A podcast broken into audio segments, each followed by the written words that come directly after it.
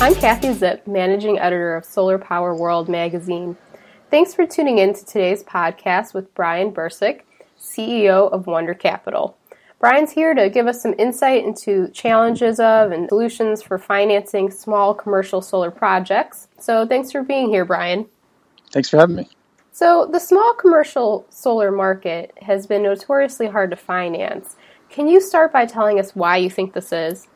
Absolutely. It's really two things. One is simply the transaction costs that the financing entity incurs by doing all the steps you have to go through to finance a solar system. So if you think about those steps, what you're actually doing, whether it's your local bank or a Wall Street financier, those steps are very similar, whether you're doing a one hundred kilowatt, a five hundred kilowatt, or a megawatt or two.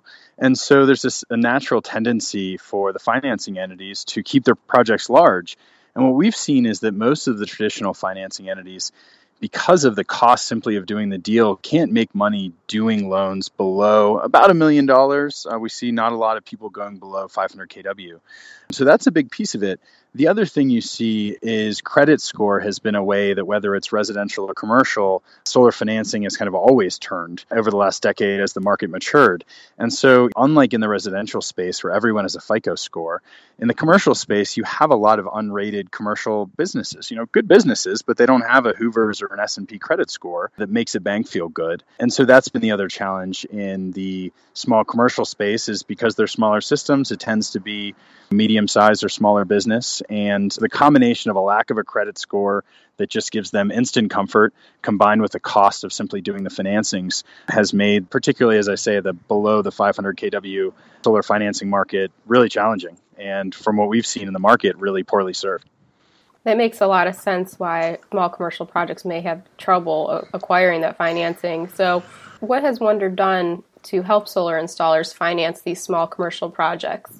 The first thing we did, and actually the biggest portion of our team is software engineers uh, because of this, the first thing we did was just went right into these transaction cost challenges that had made, as I said, particularly the smaller systems, one hundred, two hundred kilowatt systems, just really hard to do in terms of making money on the loan for the financing entities. And so whether it's bringing in our project information in a digital and automated and online way, gathering data about the installer, about the project, about the manufacturer of the hardware, all in an automated way, scraping data using A P Is.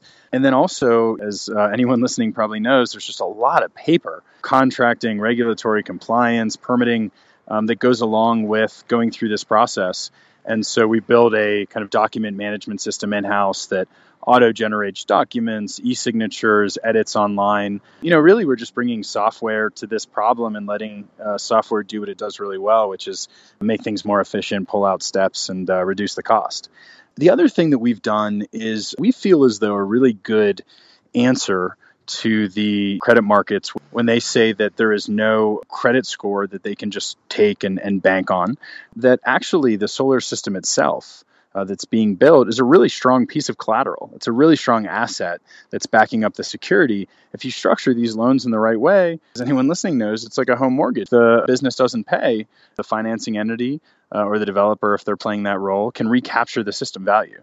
And so the two things we're doing is really focusing on both making sure that collateral is good, making sure we have line of sight to it so that the banks and the rest of the capital markets feel more comfortable working with unrated businesses, and then really going after this transaction cost problem with software kind of throughout the value chain of what we have to do.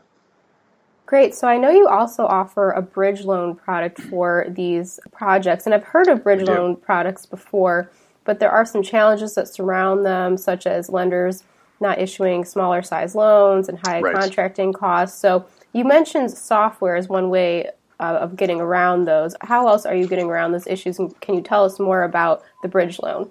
What we saw when we came to the market was that there's certainly financing challenges throughout the kind of small commercial space.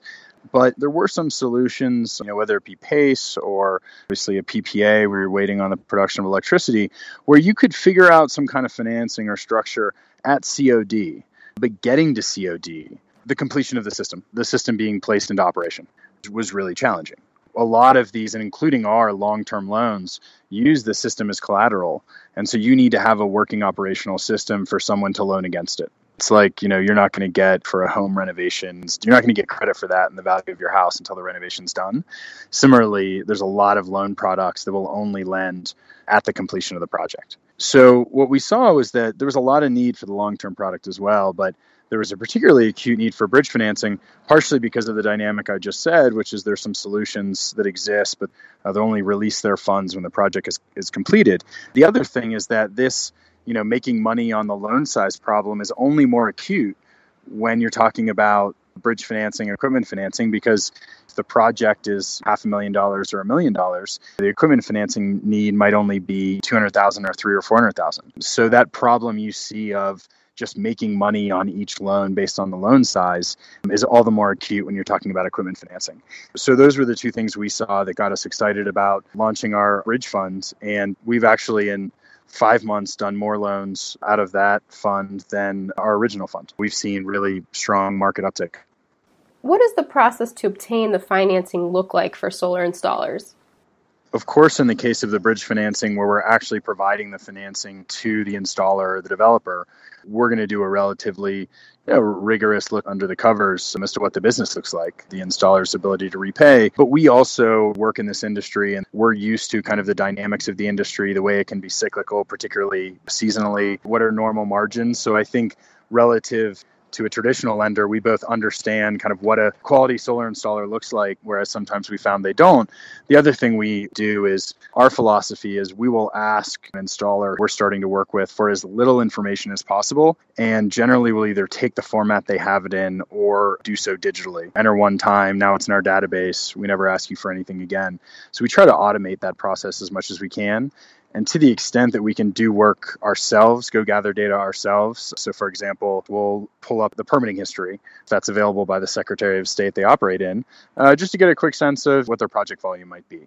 That's something some people will ask the partner. That's something we do ourselves. So our approach is as lightweight as possible and as online and seamless as possible. But they would just come to wonder capital dot com, some basic information that kicks off the process, and then our project development team would reach out and start walking through the rest of it. But we also have distributor partners that we have kind of a standard offer that if any of their clients want to go from, say, thirty-day payment terms to one hundred fifty-day payment terms, they'll finance that through Wonder. And, you know, more recently, we've been looking at some quoting tools. There are some people that are going after the customer acquisition side in the commercial space, working with them. So when they're providing something like a quote, they can potentially also wrap in uh, what a financing might look like. Okay, awesome. So what regions do you see as ideal for financeable small commercial solar projects, or what regions are you focusing on?